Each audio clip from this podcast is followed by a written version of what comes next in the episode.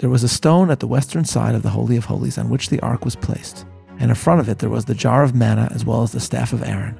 When Solomon built the temple, knowing it would at the end be destroyed, he constructed underneath a place where to hide the ark in deep and winding secret tunnels. At the command of King Josiah, it was concealed in the place which Solomon had built. Welcome to Bible 365, episode 120 The Temple Treasure. I'm Meir Soloveichik.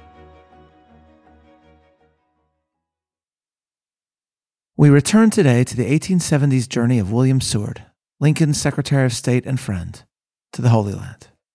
The memoir of Seward's trip, edited by his son, describes his traveling parties witnessing the Jewish mourning for the temple, which took place at the Western Wall on Friday, preceding the sacred Sabbath, when mourning does not take place.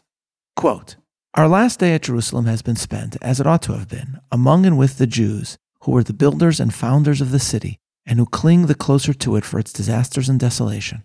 For centuries, we do not know how many, the Turkish rulers have allowed the oppressed and exiled Jews the privilege of gathering at the foot of this wall one day in every week and pouring out their lamentations over the fall of their beloved city and praying for its restoration to the Lord.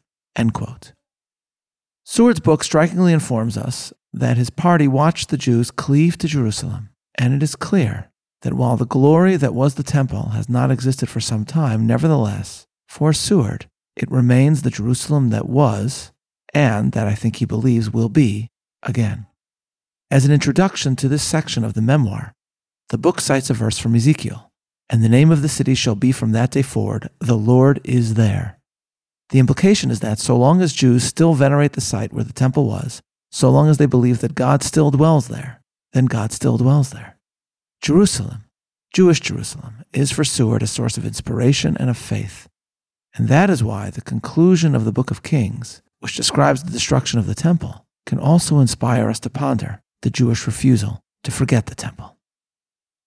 One of the central questions, not openly addressed in the book of Kings, is the location of the Ark of the Covenant after Nebuchadnezzar and the Babylonians destroyed Jerusalem. The reason for wondering about this is obvious. After all, on the one hand, a central purpose of building the temple in the first place was to provide a place for the ark that served as the throne of God. Thus King David had proclaimed, varon beit Hashem. Behold, I dwell in a palace while the ark of God's covenant is still in a tent. And as we have seen, it was upon bringing the ark of the covenant into Solomon's temple that the temple truly became the dwelling place of the divine. But we also know that after the destruction of Solomon's sacred structure by the Babylonians, there was no ark in the second temple. A menorah was there, an altar of incense existed. Everything else essential was there, but not the ark. So where did it go? The matter is debated in the Talmud. According to one opinion, the Babylonians themselves captured the Ark of the Covenant and took it with them to Babylon. But there is another opinion offered that this sacred object was hidden before the Babylonians arrived. Interestingly, when we look at the biblical description of Nebuchadnezzar's forces taking temple vessels, nary a mention of the ark is made. First, there is chapter 24, verse 12, describing the exile of King Jehoiachin. And Jehoiachin, the king of Judah, went out to the king of Babylon, he and his mother and his servants and his princes and his officers. And the king of Babylon took him in the eighth year of his reign. And he carried out thence all the treasures of the house of the Lord and the treasures of the king's house, and cut in pieces all the vessels of gold which Solomon king of Israel had made in the temple of the Lord, as the Lord had said. This is chapter 24. Then there is the actual destruction of the temple during the reign of the last king of Judah, Zedekiah, Tzidkiyahu. This is chapter 25, verses 8, 9, and 13 through 16. And in the fifth month, on the seventh day of the month, which is the nineteenth year of King Nebuchadnezzar, king of Babylon, came Nebuzaradan, captain of the guard, a servant of the king of Babylon, unto Jerusalem. And he burnt the house of the Lord and the king's house and all the houses of Jerusalem. And every great man's house burnt he with fire. And the pillars of brass that were in the house of the Lord, and the bases, and the brazen sea, that was in the house of the Lord did the Chaldees break into pieces and carried the brass of them to Babylon. And the pots and the shovels and the snuffers and the spoons and all the vessels of brass wherewith they ministered took they away. And the firepans and the bowls and such things as were of gold in gold and of silver in silver the captain of the guard took away. The two pillars, one sea, and the bases which Solomon had made for the house of the Lord, the brass of all these vessels was without weight. So the Bible tells us, and note what is not discussed. One would have thought that if the ark was taken, it would have been mentioned front and center in the description of the destruction, just as the taking of the ark from Shiloh was central to that story in the book of Judges. But not only does Kings not mention the ark, in any future biblical reference to the vessels of the temple in Babylonia, the Ark of the Covenant does not appear. Thus, one could suggest that the ark was not taken from the temple by Nebuchadnezzar's forces because it had already disappeared. But where did it go? If you look around at sources outside the Talmud, you will find that during the Second Temple period, many were clearly convinced that the ark had been hidden. Thus, when we look to the book of Maccabees, a Second Temple text, we find the following description of it having been discovered in the quote unquote records that Jeremiah hid the ark and the tabernacle in a cave. In the book of Maccabees, we find the following Jeremiah came and found the cave dwelling, and he brought there the tent and the ark and the altar of incense. Then he sealed up the entrance.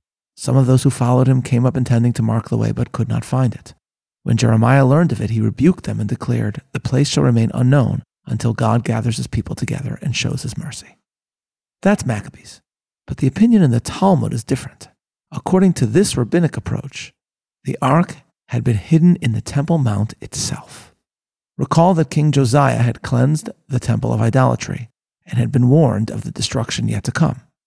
According to this Talmudic opinion, which draws on a verse in Chronicles, it was Josiah, the righteous king, who hid the ark in advance of the oncoming forces of Nebuchadnezzar, and he hid it within the Temple Mount complex itself. This opinion is later adopted by Maimonides, who adds something else that is incredible. In Maimonides' Laws of the Temple, he gives us an astonishing statement about the original blueprint of the temple in Jerusalem. I cite the translation of Maimonides from Sefaria. Quote, there was a stone at the western side of the Holy of Holies on which the ark was placed, and in front of it there was the jar of manna as well as the staff of Aaron. When Solomon built the temple, knowing it would at the end be destroyed, he constructed underneath a place where to hide the ark in deep and winding secret tunnels. At the command of King Josiah, it was concealed in the place which Solomon had built. Thus, Maimonides, without giving us a source, adds to the Talmudic opinion something extraordinary his belief that a secret chamber of the temple had been placed in the mount in Jerusalem in advance in order to prepare for the destruction of the temple yet to come. And whatever Talmudic opinion one adopts, one can appreciate the sublime symbolism of Maimonides' approach. He argues that Solomon sensed that one day the temple would be destroyed, and that he therefore created a secret chamber for the ark itself. The larger meaning of Maimonides' opinion, perhaps, is that the blueprint of the temple predicted and embodied Jewish history itself. It predicted the destruction that was yet to come, predicted, in other words, that the people of Israel would have enemies that sought its destruction. But the temple, Maimonides writes, also has built in a chamber in which the ark, the throne of God, can be kept forever, so that in the midst of the ruins of the temple, the Temple Mount would still serve as a dwelling place of the divine. In Jerusalem, for Maimonides, the ark of God is at times public and at times hidden, but always there. And the symbolism of this approach is that in Jerusalem, the presence of God is at times miraculously manifest for the world to see, and at times of ruin, the presence of the God of Israel may be harder to see, but the Jewish people feel that it is there all the same. And when those sympathetic to this Jewish link of love, like Seward, see it, encounter it in the Jews of Jerusalem, then they too can feel that sanctity and cite Ezekiel with reverence and the name of the city shall be from that day forward, The Lord is there. The brief discussion of the book of Kings about what befell Jerusalem will be described in greater detail in Jeremiah, which we shall study in several weeks after Isaiah. For now, we reflect on how the story of the Jewish people is a story of Jews that refuse to forget Jerusalem and continue to believe and to feel that God dwells there and Seward was not the last to be inspired by this. The Catholic scholar Maria Johnson describes in her wonderful book Strangers and Neighbors her friendship with Orthodox Jews in her neighborhood in Scranton, Pennsylvania, and what she learned from this friendship. Johnson tells us that her first important encounter with Judaism occurred in Jerusalem, Friday evening, Sabbath, at the Western Wall. She writes, quote, Faithful Jews, battered by the horrors of the past and the bitterness of the present, go there to mourn the destruction of the temple and the passing of the days when the Ark of the Covenant was in the Holy of Holies and the name of the God of Israel was revered everywhere. The wall is ancient. It has absorbed history, soaking it in through its pores, and it exudes the ancient, sacred, lost past into the air of the modern square with its metal detectors and lounging teenage soldiers. I am usually one to be impressed by old things, but this evening, the present was intensely more interesting than the past. The mood among the Jews who crowded the plaza to welcome the Sabbath was one not of lamentation, nostalgia, loss, or bitterness, but of joy, deep and serious and exultant joy. Mature men with full beards and long black coats, men exuding gravitas as the wall exuded antiquity, were dancing and singing with abandon. It was alien and intense and thrilling, and it was important. End quote. What so impressed Johnson? As she seems to say, it was not only the wall itself, but the joining of the Jewish ancient past with the living Jew in the present.